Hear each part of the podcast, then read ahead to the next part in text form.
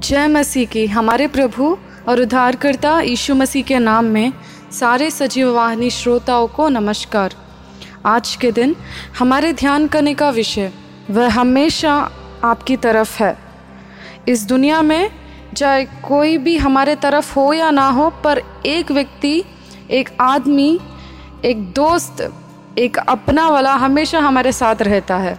हाँ मेरे प्रिय भाई और बहनों वो हमारे अपनों से भी ज़्यादा प्रेम करने वाला परमेश्वर है और वो हमारे उद्धारकर्ता यीशु मसीह है। तो चलिए वचनों से हमारे विश्वास को दृढ़ बनाएँ।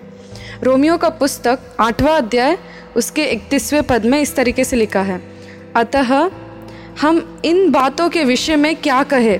यदि परमेश्वर हमारे और है तो हमारा विरोधी कौन हो सकता है? देखिए परमेश्वर जब हमारे साथ है, हमारे और है तो हमारा विरोधी कौन हो सकता है? और आप जानते हैं, परमेश्वर ये बातें हमेशा के लिए कहता है। वो कल, आज और हमेशा एक जैसे हैं। उसका वचन जीवित है। वो हमेशा जीवन भरे रहते हैं परमेश्वर के वचन। चाहे लोग बदल सकते हैं और अपना व्यवहार भी बदल सकता है, पर परमेश्वर वो हमारे जैसे बदलता नहीं है। वो कल, आज और हमेशा एक से है और वो हमारे संग है, वो हमारा संग कभी नहीं छोड़ता। जब आप ठीक तरीके से हैं, जब आपका व्यवहार अच्छा है, तब हम सोचते हैं कि अगर हम अच्छा काम करते हैं तो तब परमेश्वर मेरे संग रहता है, तब वो मेरे साथ रहता है। तो मेरे प्रिय भाई और बहनों, परमेश्वर लोगों की तरह नहीं है वो। वो सच्चा खुदा है, वो प्रेमी परमेश्वर है। अगर आज के दिन, अगर आप पाप में हैं, आज के दिन अगर आप दुख में हैं, आज के दिन अगर निराश में हैं तो मत भूलिए ये सच्चाई को कि परमेश्वर आपके संग है।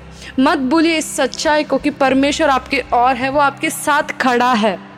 और परमेश्वर हटेगा नहीं अपने स्थान से। उसका स्थान आपका मन है, उसका स्थान आपका दिल है। आपकी बाजू में परमेश्वर ही खड़ा है। उसके अलावा और कोई नहीं है।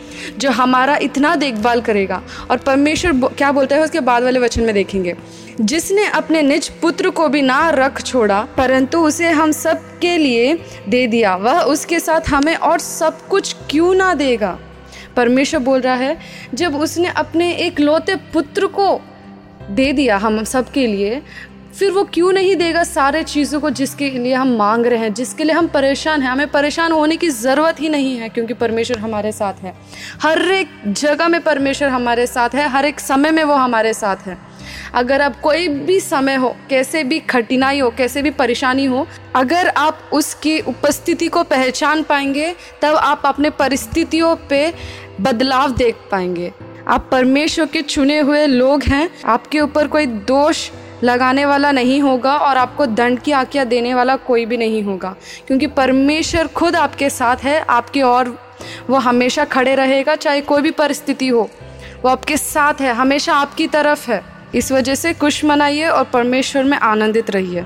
परमेश्वर इस वचन को आशीष दे। आमैन।